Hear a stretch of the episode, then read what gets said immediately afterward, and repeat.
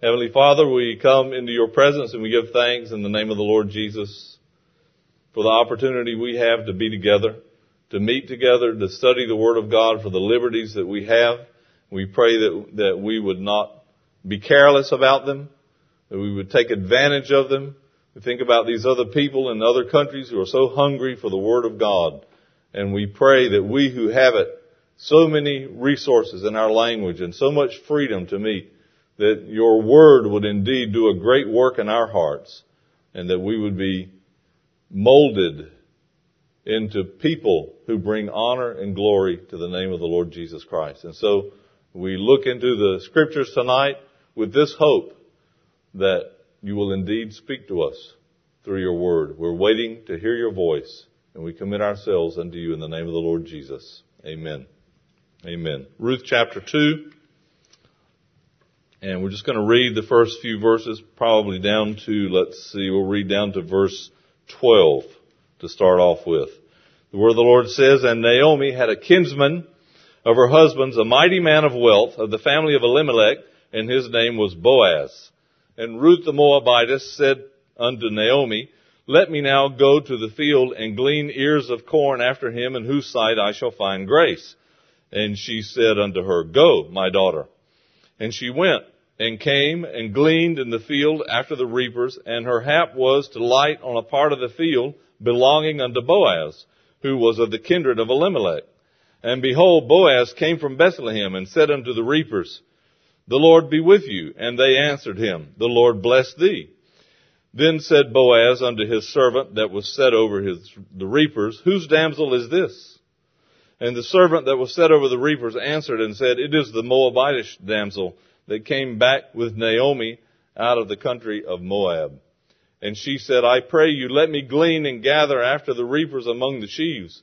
So she came and has continued even from morning until now that she tarried a little in the house. Then said Boaz unto Ruth, Hearest thou not, my daughter? Go not to glean in another field, neither go from hence, but abide here fast by my maidens. Let thine eyes be on the field that they do reap, and go thou after them. Have I not charged the young men that they shall not touch thee? And when thou art athirst, go unto the vessels, and drink of that which the young men have drawn. Then she fell on her face, and bowed herself to the ground, and said unto him, Why have I found grace in thine eyes? That thou shouldest take knowledge of me, seeing I am a stranger. And Boaz answered and said unto her, It hath fully been showed me, all that thou hast done unto thy mother-in-law since the death of thine husband, and how thou hast left thy father and thy mother and the land of thy nativity, and art come unto a people which thou knewest not heretofore. The Lord recompense thy work, and a full reward be given thee of the Lord God of Israel, under whose wings thou art come to trust. And we'll end our reading there, and we trust the Lord to add his blessing to the reading and now to the study of his word. The other day I was looking at the at a hymn, but I forgot to. I brought the hymn book up here, but then I forgot it and forgot to um, use it. I was thinking about chapter one, how she made that decision, and we have this hymn in the hymn book called uh, "Oh Happy Day," that fixed my choice on Thee, my Savior, and my God. I'm pretty sure that Ruth could have sung that as she was walking the rest of the way to Bethlehem with Naomi. So she had a wonderful conversion. Chapter one, her resolve. She made a life changing decision and commitment. She was steadfast. She stuck to it. She could not be convinced to turn around and go back. I often wonder today what would happen to half the people that say that they want to follow the Lord if we tried to do like Naomi did with her, if we tried to convince them to turn around and go back to the world. Suppose instead of us preaching and saying, come to the Lord, trust the Lord, and inviting them and encouraging them, suppose we said, there's the door, why don't you just leave? Go back to the world, go do what you want to. Eat, drink, and be merry. Who cares? What are you doing in here? Suppose we preach like that. But Naomi's trying to get rid of her. And she is absolutely determined that she's going to stay She's made a commitment in her heart. And as the book of Ruth uh, bears out as we read it, It was not something that was not thought out by her. She weighed it. She weighed the choices. She counted the cost. And she stuck to what she had decided to do. So that was a happy day for her. But now we come to chapter 2 and this is her unselfishness. Remember, chapter 3 is her trust and chapter 4 is her honor. R-U-T-H. And so here we have her unselfishness. Chapter 2 is lessons in character. We see she had a beginning. She made a wonderful decision. But when she got to Bethlehem, there was a lot to do. She got into the routine of life. She was living in a, in a town where she was a foreigner. Everybody knew who she was. Who's that damsel? Says, says um, Boaz when he comes out to the field. And the man says, the overseer of the workers, he says, oh, that's that Moabitish woman who came back with Ruth. They knew who she was. She's out there working. And we're going to take a look at that. We're going to see many things about the character of Ruth. A character that, that shows, in fact, and her testimony, her works and her testimony, along with her character, demonstrate that what she decided in chapter 1 were in fact, was in fact a reality with her. So we have her, first of all, gleaning in verses 1 to 3. I know some of you want the outline, so I'll give it to you. She's gleaning in verses 1 to 3. Then we see her meeting with Boaz in verses 4 to 14. She's meeting with him and they converse for the first time. She doesn't even know who he is. Then we see her returning. She finishes her work and returns back home to the house where Naomi is in verses 15 to 18. She's returning. So she's gleaning, she's meeting, She's returning, and then when she gets back in verses 19 to 23, she's conversing with Naomi. Naomi's asking her, where did you glean? What did you do? And they talk together. They have a, a very important conversation at the end of this chapter. Okay, so let's come back.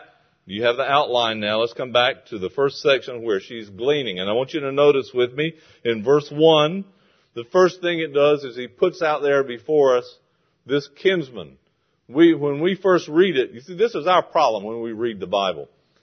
we lose, when we're familiar with it, we lose the sense of surprise. We already, it's like we're watching a movie we already know. It's a story we already know. And so we already know what's going to happen next, and we forget to be surprised.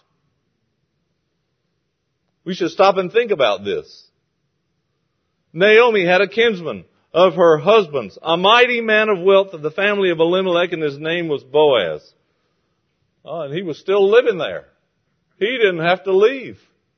And not only that, he was Elimelech's family.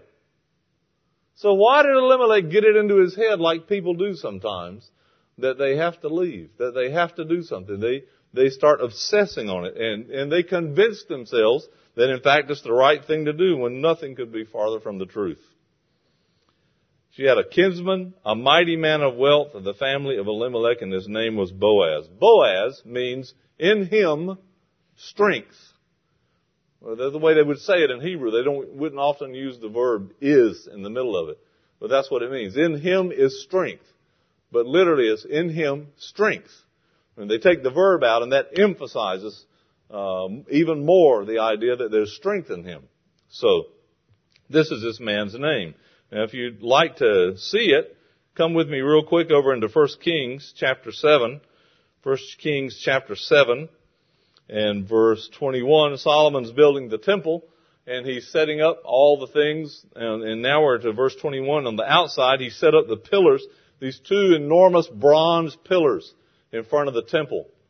you have um, graphic representations of that, I believe, in the what do you call that room? Okay, the fellowship room. Thank you. Anyway, I, I saw him in there. So he set up the right pillar and he called the name Jachin and he set up the left pillar and called the name thereof Boaz. Strength. That's what it means. He called that one strength. The first one is he shall establish or he establishes and the other one is strength. That's what he called those two pillars. They were pillars of, of testimony to the Lord, to the strength and the power of the Lord. But that's the exact same name that this man Boaz had. He, the, one of the pillars in the temple was later named after him. I think that's a curious detail. Boaz in the book of Ruth is a type or an illustration of Christ. He comes to us in this book as a man who is, eventually he's going to be revealed as the one who redeems her. But in order to do that, he has to be a kinsman. And he has to be a man of certain wealth and power. And he is all of those things. And this reminds us that in heaven, we have someone who wants to help us with our pitiful estate. But he couldn't do that by staying in heaven. I'm going to get ahead of myself and just tell you real quickly what a wonderful thing it is that in order to be in this world to redeem us, to redeem us, he had to be our kinsman. He had to be related to us. And so God became a man. He came down and he took humanity upon him without ceasing to be God. 100% God and 100% man. He clothed divinity with humanity. And when he became a human being, he became related to us. And he could redeem us. He's the mighty man of wealth who had an interest in us before we ever knew him. I love the way this story reads.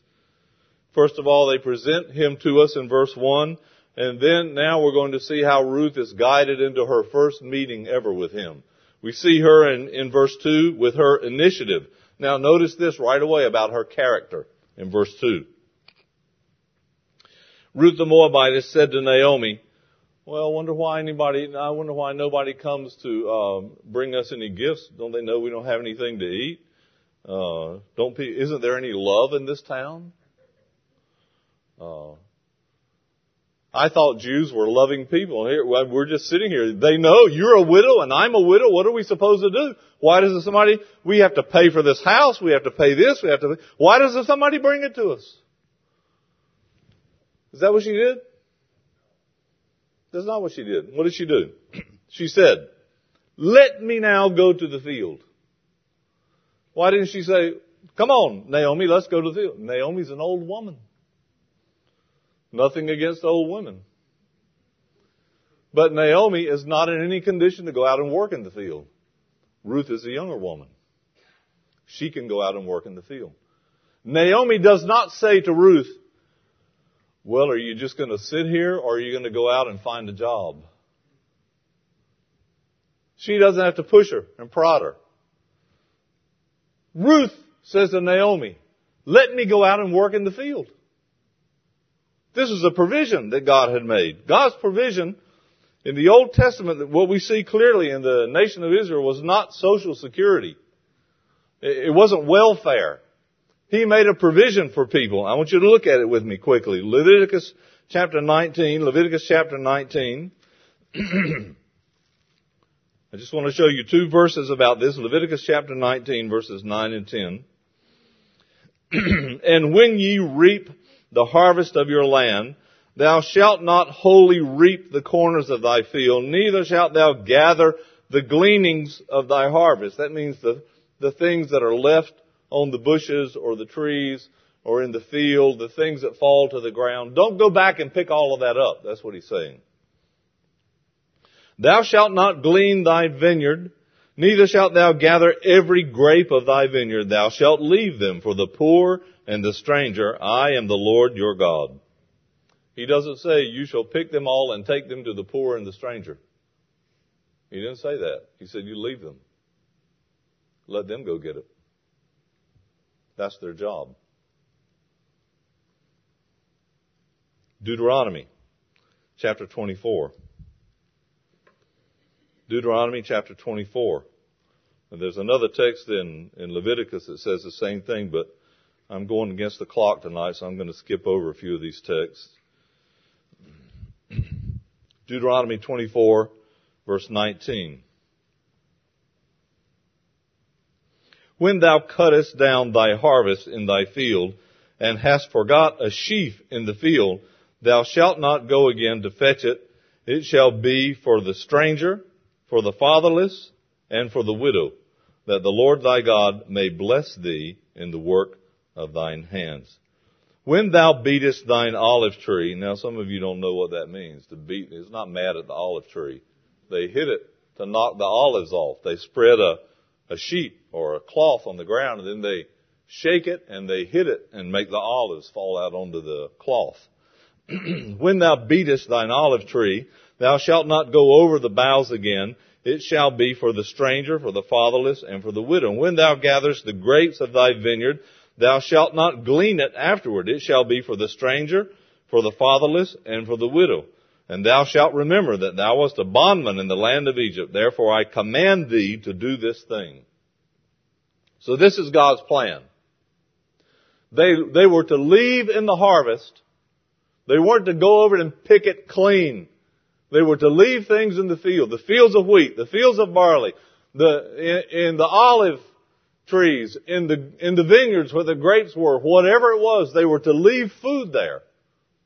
And the people who were needy were supposed to go out then with permission from the owner. You see what happened to Ruth here. It says in, in chapter 2 and verse 7, she, the overseer says, she said, I pray you let me glean and gather after the reapers among the sheaves. She knew that this was the provision that had been made. She asked permission, can I glean in this field? Because it wasn't her field. And he said yes. So this is what they were supposed to do. This is God's provision, not welfare. Work. Go out into the field, glean. this is what he gave them to do. Boaz had fields that could be harvested because he had sown something. This is the law of the harvest. The law of sowing and reaping. If you don't sow anything, you don't have anything to reap. But he had stayed there all of those years. And when the Lord finally blessed his people eh, and remembered his people and sent the rains that they needed and the conditions they needed, Boaz was out there sowing and now harvest time had come. And because he had sowed in his fields, he had something to reap the law of sowing and reaping. Cast thy bread upon the waters. Ecclesiastes says, thou shalt receive it again after many days. So Ruth is out there. She's taking her initiative. She's not sitting at home waiting for someone to bring it to her. I think about uh, the mentality, the the victim mentality that people have today, and the mentality that they have that that people, that they are, are owed, the society around them owes them something. The church owes me something. Uh, the government owes me something. The community owes me something. People should take care of me. When they're able to do something. In the New Testament, we have it very clearly stated by the apostle Paul. He taught the Thessalonians in 1 Thessalonians chapter 4 and verse 11. He said, and that you study to be quiet and to do your own business and to work with your own hands as we commanded you. And to walk honestly toward them that are without, that you may have lack of nothing.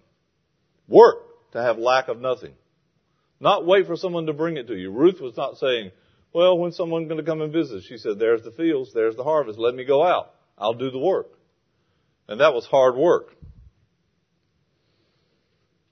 Second Thessalonians chapter 3, verses 6 to 12.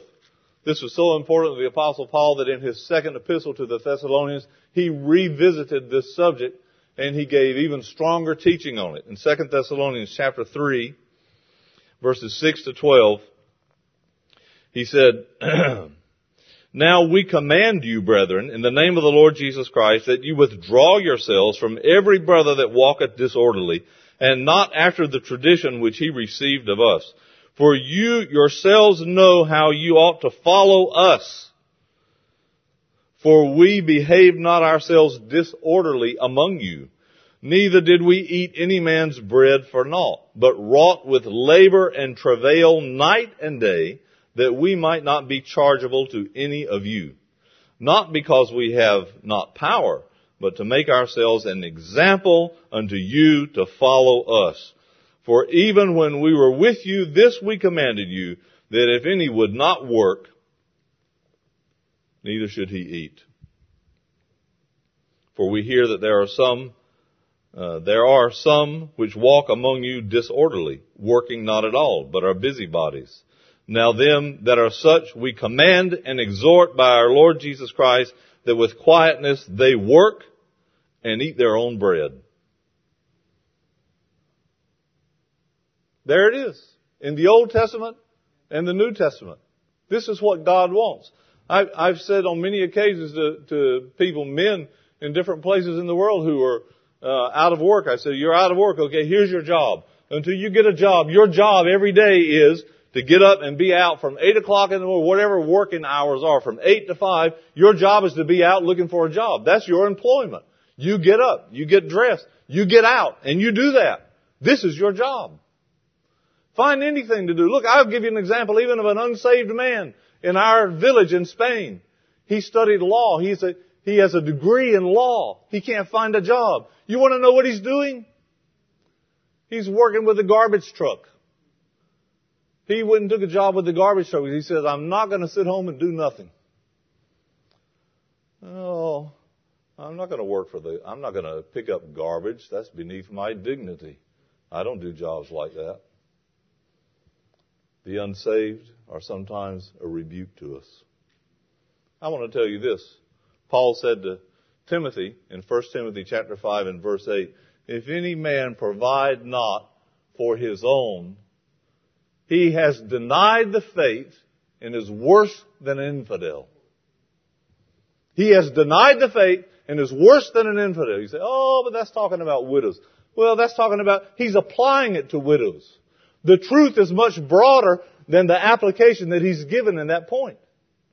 The truth is broader than that. It's, it's like a magnifying glass. It focuses the sunlight down onto a little spot. Did you ever do that when you were growing up? Try to burn things with a magnifying glass? I confess I did. So you have all of this sunlight, and you hold the magnifying glass there, and it it uh, focuses all of that sunlight into one little red or orange dot there, and then we know what happens. And some of us used to put it on each other. This is the truth and the abuse of context. Context is when a truth that is broader, it's like the sunlight, it's lighting everywhere. But that truth is being brought to focus on one particular point. And so in 1 Timothy 5.8, he's bringing the truth of the necessity for a man to provide for those of his own household. That's the man's job. He's the provider. He's supposed to do that. That's what God has given him to do. And he says, if you don't provide for your own, you're worse than an infidel. You have denied the faith. Because the faith is not, I believe in the virgin birth of Christ. Uh, I believe that God, uh, in the Father, Son, and the Holy Spirit. Um, I believe that the Word of God is inspired. Some of us have got the faith reduced down to what we call the fundamentals. Let me tell you something what the faith is. This is the faith. Jude chapter 3, or Jude verse 3 says, the faith once delivered to the saints. It's all of this. Everything that God has taken the time and the trouble to reveal to us is the faith. And there are no secondary doctrines. All scripture is given by inspiration of God and profitable. Teaching them, said the Lord Jesus himself, to do all things whatsoever I have commanded you. Nothing secondary there. This is the faith. To deny the faith means to deny the teachings of Scripture. Scripture teaches us to be responsible. Scripture teaches us to work. Scripture teaches us to provide. Scripture does not teach us to live in a welfare state. And when a person uh, takes the victim mentality and sits back and lets life go by and depends on other people to do for him what he should do, he is denying the faith. And it might be his mother, it might be his wife and children, it might be whoever in his family. This is what scripture says. So, Ruth worked. And in this I see her character. And when I look at her character, I see the character of the Lord Jesus. Don't you? Mark 10:45 The Son of Man came not to be served but to serve and to give his life a ransom for many. He didn't come to be served. Some of us need to wake up. The Son of Man didn't come to be served. He came to serve. The Christian life, the essence of the Christian life of brotherly love, of love for God and the practice of the faith is to get outside of oneself and to live for others. To live for the Lord and to live for others, to give. More blessed it is to give than to receive, the Lord Jesus said. And so here's a woman who has not been educated on all of the things that we have in the scripture, and yet she's a giver. Look at her. She's a worker. She cares about her mother-in-law. She wants to provide for her. Who taught her that? What apostle did she read? What prophet did she read? She's an ignorant Gentile woman who never saw the scriptures, never saw the Holy Scriptures. But I'll tell you what she did see. She saw the word, she saw the work of God in her heart. And we see it in her. She saw the true and living God. She placed her faith in Him. She identified with His people. And God did a work in her. And naturally, she had a loving concern and a desire to work and be responsible and not to sit around and wait and see what people would do for her. So I love this second verse. And what she says, uh, let me go and glean uh, after him in whose eyes I shall find grace. This is the first time we find the word grace in the book. It's three times in chapter 2. And the word bless is also three times in chapter 2 for the first time in the book. There's no blessing in chapter 1. There's no grace in chapter 1. They're in the far country. They're away. They got out of the will of God. There's death and loss and sorrow and pain. And they have to repent and turn around and come back. But when they get back, now we start finding these words. Blessing and grace and provision. There it is.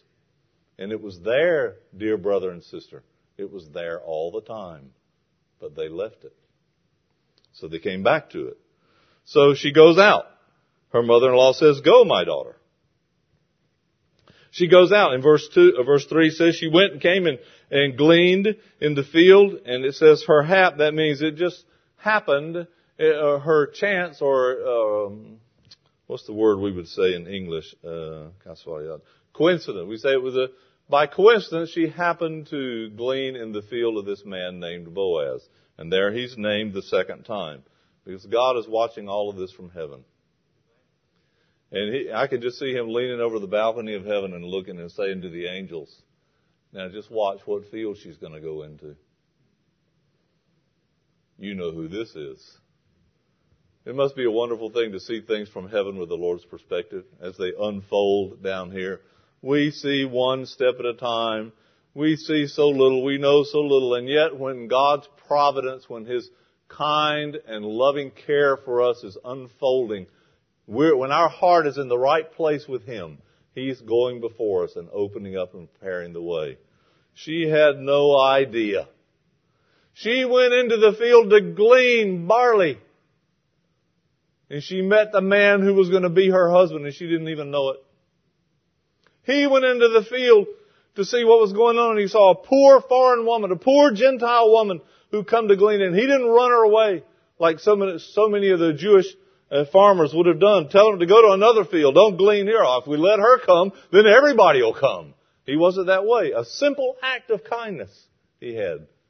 My daughter, he said to her, stay in this field. He spoke to her with respect. He didn't say, hey, chickadee. Uh, well, hello. He didn't try any one-liners on her. He treated her like a, a daughter with this uh, genuine, godly affection. We see in him really an Israelite indeed, in whom there is no guile, this man, Boaz. So she's going looking for barley. He's going to see how the harvest is going in his fields. And there they meet. And neither one of them had the other one in mind. They weren't going out to a singles group to try to see if they could find their marriage partner. Now I'm not against, I'm going on Friday, so don't worry. I'm not against meeting together. But the purpose is not to shop. I might as well say it clearly. the purpose is not to shop. She happened to go into the field, and for the second time it says Boaz, who was the kindred of Elimelech. So there's the gleaning. There she is with this coincidence, and now we come to the meeting between her and Boaz. Boaz comes and he inquires uh, right away. He comes out of the field. He greets the men. The men greet him. You notice how he brings the Lord right into his conversation. He's a spiritually minded man. The Lord bless you. The Lord be with you. This is the way they talk to each other. This is a, a model of employer-employee relations. A godly man who, who's greeting with kindness and spirituality his laborers and they're answering him, the Lord bless thee. Now, why would they say that? Well, you say, well, they're just being polite. Well, they said it, maybe they were just being polite. It is polite to talk that way. But they had a good relationship with him. I figure they were not underpaid workers. He was taking care of them. I know men like this. Christian men who are, who have businesses. And the people who work with him, I know one particular in Nicaragua who has a, he's a subcontractor for, uh, the National Electric Company. And he has hundreds of employees working for him. His is the only electrical company in Nicaragua that is, doesn't have a union. The unions can't get in with him because he takes such good care of his employees. They don't have any need for the union. They're better off than all the others that are with the unions. And when they come to work, every morning he has a devotion to start the day. He's got all of his employees in there and they have a devotional together and a prayer and then he sends them out to do their job. So there are people like this that still are that put the Lord first. He comes and he, he greets his workers and he already knows all of them. And the first thing that happens is his eye falls on this woman out in the field. He said, Who's that? He's observant. Who's that damsel? Who's that young woman? Isn't that good? He knows his workers. He knows who's supposed, who's supposed to be in the field. He sees someone who isn't and he asks right away, who's that? He wants to be informed. Well, now the overseer or the supervisor, we would say today, uh, he anticipated this question. He knows what kind of a man Boaz is. He knows he's observant. He knows he's not going to stay in his house. He's going to come out to the field. He's going to be out there and he's going to see how the work is going. And so he's prepared. He said, "Oh, I'm, that's the uh, Moabitish woman that came with Naomi out of the land of Moab." I get tickled when I read verse six, and he says, "He came back with Naomi." He didn't say he came back with Mara. That's what she wanted to be called, remember? Bitter. She was still having her pity party at the end of chapter 1. But nobody ever, they all called her Naomi. They called her Naomi in chapter 2. They called her Naomi in chapter 3. They called her Naomi in chapter 4. Nobody ever indulged her on her little bitter thing. Came back with Naomi, and so now he's going to begin to talk to her. But before he does, before we get to verse 8, he's, notice what the supervisor says in verse 7. She said, let me gather, I pray, let me gather, glean and gather with the reapers. He said, now look, she's been at it all day. She came early and she has continued all day. And that last expression there means uh, that she rested only when it was time to rest. They have a they have a shelter in the field, and there's a time where they have a few minutes of rest when they're out reaping so they, they can go sit and rest. And so that's the only time she did. He said, when all the others rested there in the shelter, she did. Now, if she had been clever and known ahead of time that Boaz was related to her family, she could have gone out there and said, uh, Boaz, if there's anything left at the end of the day for uh, your relative Naomi and me, uh, could you have one of your workers bring it to us? She's not that kind of person. She's not that kind of person. She's out there working. He said, look at this. She has continued from the morning until now. She wasn't out there uh, flirting around and batting her eyelashes and hoping that one of the young men would do all the work for her. She was a serious woman. She went out there to do the work.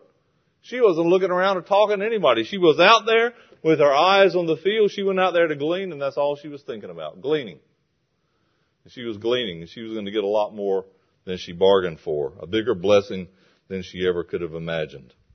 So now Boaz speaks to her in verses 8 and 9, and he invites her to stay uh, uh, there and to reap in his, to glean in his fields. Many of the men would have said, well, why don't you go over to the neighbor's field? He's got a lot over there. Try to get rid of the gleaners because that means more for me. But he didn't do that. He did a very simple thing that the Jew is taught in the Old Testament. He's taught to love the foreigner. Deuteronomy chapter 19. Deuteronomy chapter 19 verses 33 and 34. This has to do with what we already read about gleaning, but we might as well look at these two verses again.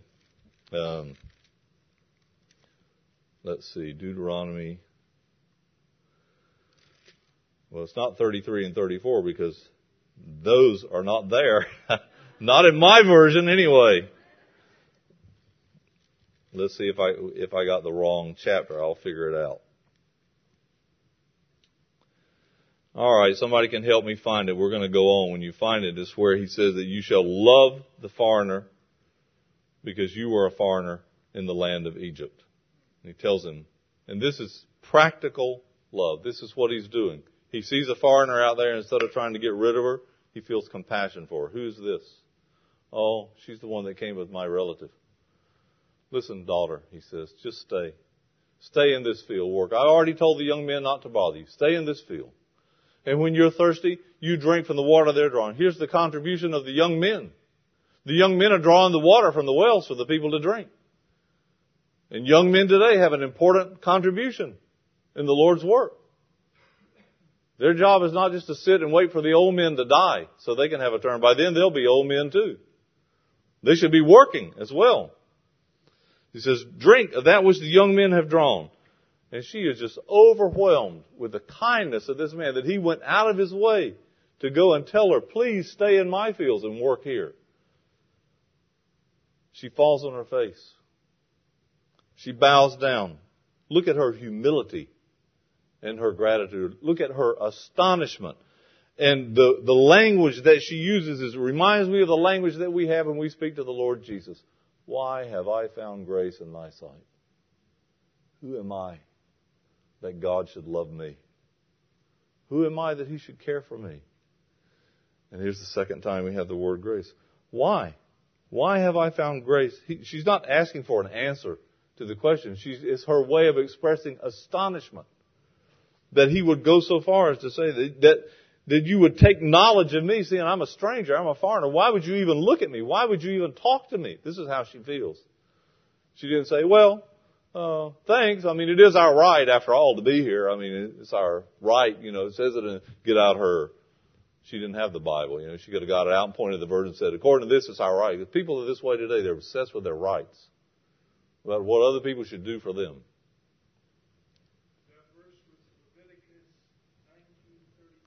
Thank you. I had that. That's what it. I had Deuteronomy, and it was Leviticus. Thank you, Mike, and thank you, Jessica. I saw you over there looking. All right. Bless your heart, as they say in the South. But the stranger that dwelleth with you shall be unto you as one born among you, and thou shalt love him as thyself. For ye were strangers in the land of Egypt. I am the Lord your God. You shall do no unrighteousness. Oh, no, the verse before it, 33. And if a stranger sojourn with thee in your land, you shall not vex him. So he's gone out and he's told all the workers, do not bother her. Let her work.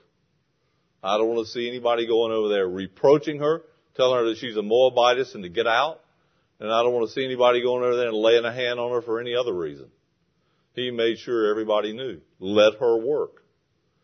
And she is astounded that he would treat her this way. But he, listen to his answer in verse 11 and 12. He says, Oh, we know about you. We know about you. It's already been shown me. Everything that you did, he says, for your mother-in-law after the death of your husband. How you left your father and your mother, he says, and the land of your nativity. You come here to people that you don't know.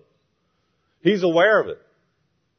See her testimony here. He had never met her before, but her testimony gone before. They knew who she was. He knew about the Moabitess woman that came out. He had never met her, but he'd heard about her. Bethlehem was a small town. Word gets around. Everybody knew.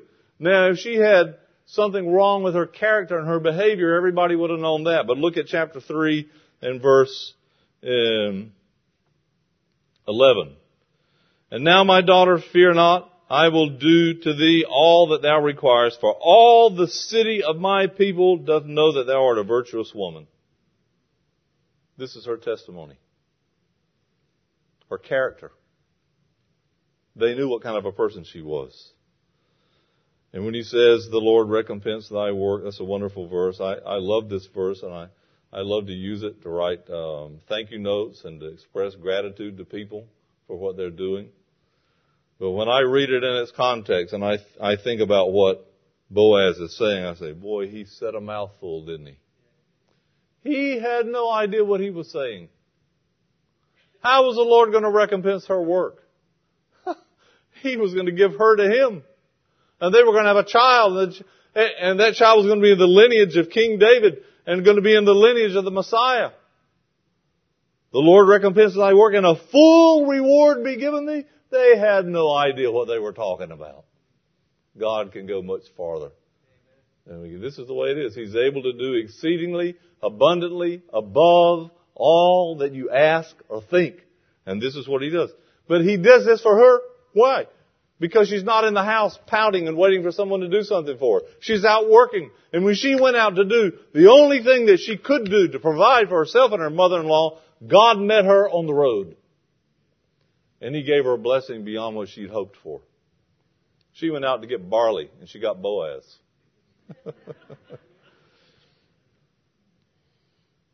Under whose wings thou art come to trust. Isn't that a wonderful expression? It's in Psalm 36 verse 7. It's in Psalm 91. It's in Psalm 57. Under the wings, the shadow of the Almighty. Under the wings of God. The Lord Jesus said it in the New Testament to Jerusalem. He said, how many times would I have, would I have gathered you to me as a hen her chicks? It means to take you under my wings. But you would not. The Lord wanted it.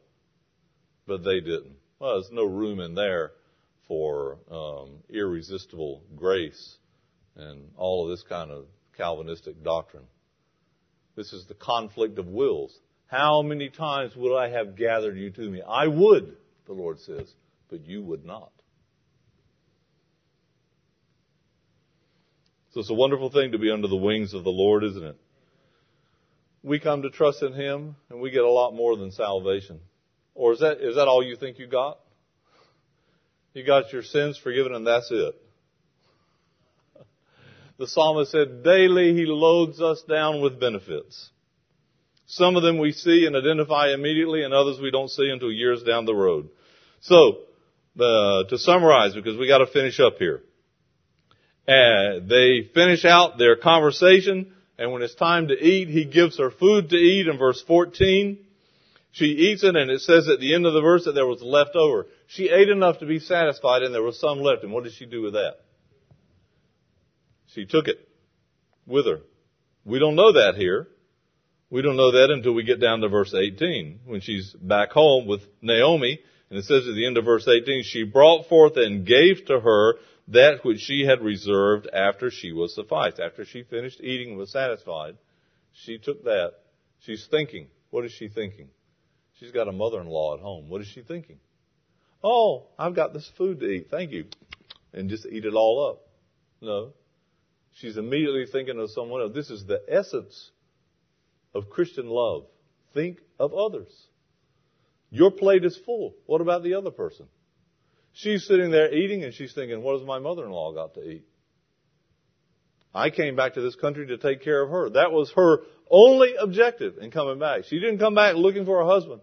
She came back to, to take care of her mother-in-law and to follow the living God there with her.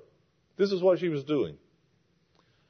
And so she took that food and she took it back. But not only that, she took the food, she took what she had gleaned in the field in verse 17.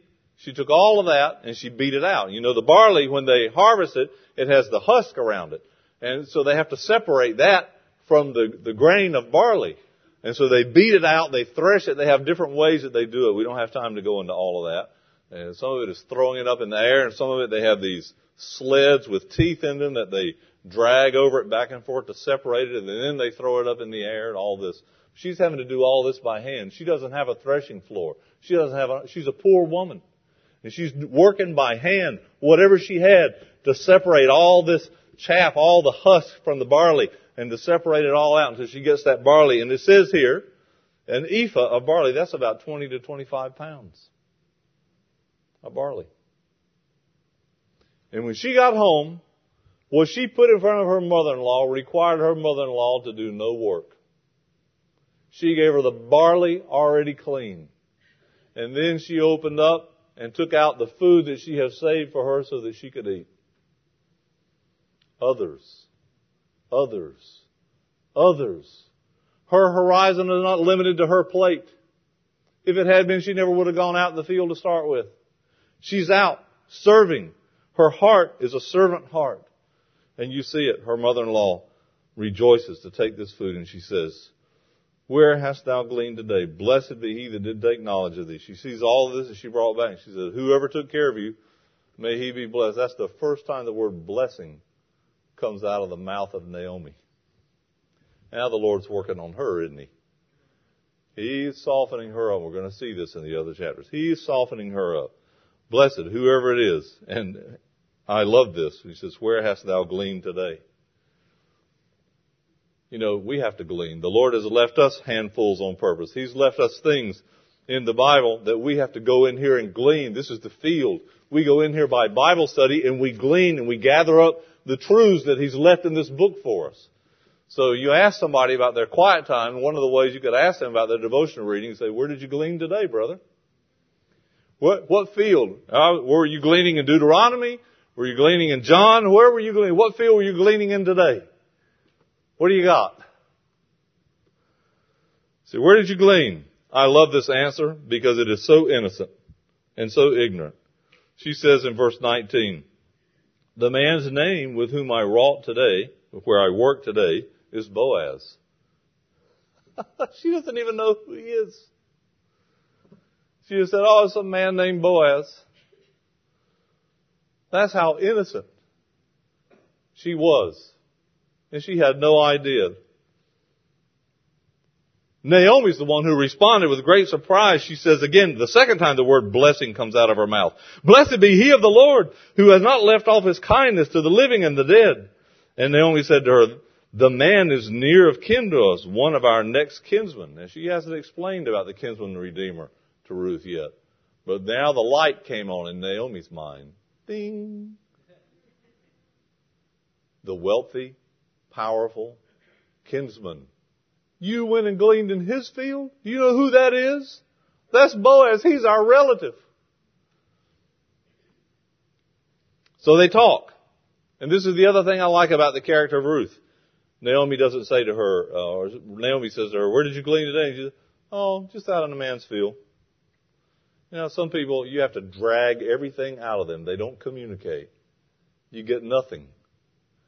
Uh, what'd you do today? Oh, I played my friends after school. Who'd you play with? Oh, just friends. What'd you guys do? Oh, just stuff. Oh, we hung out. What did you do? Where did you go? What are you asking so many questions for? Is this an interrogation? Some people are closed books. They don't communicate. You can't look, a book that's open and a book that's closed an open book and a closed book cannot have fellowship. There has to be openness and communication. And so this is what's happening. They're talking. This is what people do. They talk. Where did you go today? What is the man's name? Oh, he said this. She goes much farther than her mother-in-law asked her. He said for me to stay there and to, and to harvest with them, to follow them in the harvest all the way through. So they're talking it out. She's asking her mother-in-law for advice. What do you think? This is what this is. This is what he said I should do. She's putting it out there on the table. What are you going to tell me? She says, it is good, verse 22. It is good, my daughter, and thou go with his maidens, and they meet thee not in any other field. So what did she do? She stuck to it to the end. Look at verse 23. She kept fast by the maidens of Boaz. There's that word again that we saw in chapter 1. She stuck. Ruth clave to Naomi. She stuck to her. Now she's sticking by the maidens. She's staying by them and working in the field to the end of the barley harvest. She didn't say, oh, he's our relative. Oh, that's it. We don't have to work anymore. I'll just get him to bring whatever the extra is by and he could, because after all, he should love us right. He should take care of us right. It's not what others should do for you. It's what you can do. This is her character. To the end of the barley harvest. And not only that, the wheat harvest, because the barley's harvested first. And when they finish that long process, then they harvest the wheat fields. And she worked all the barley harvest and all the wheat harvest right to the end. She's a worker. I would have to say about Ruth, there's not a lazy bone in her body. She worked the harvest and she lived with her mother-in-law. That was her life. She wasn't seeking anything else. Galatians 6 9 says, Let us not be weary in well doing, for in due season we shall reap if we faint not. Shall we pray?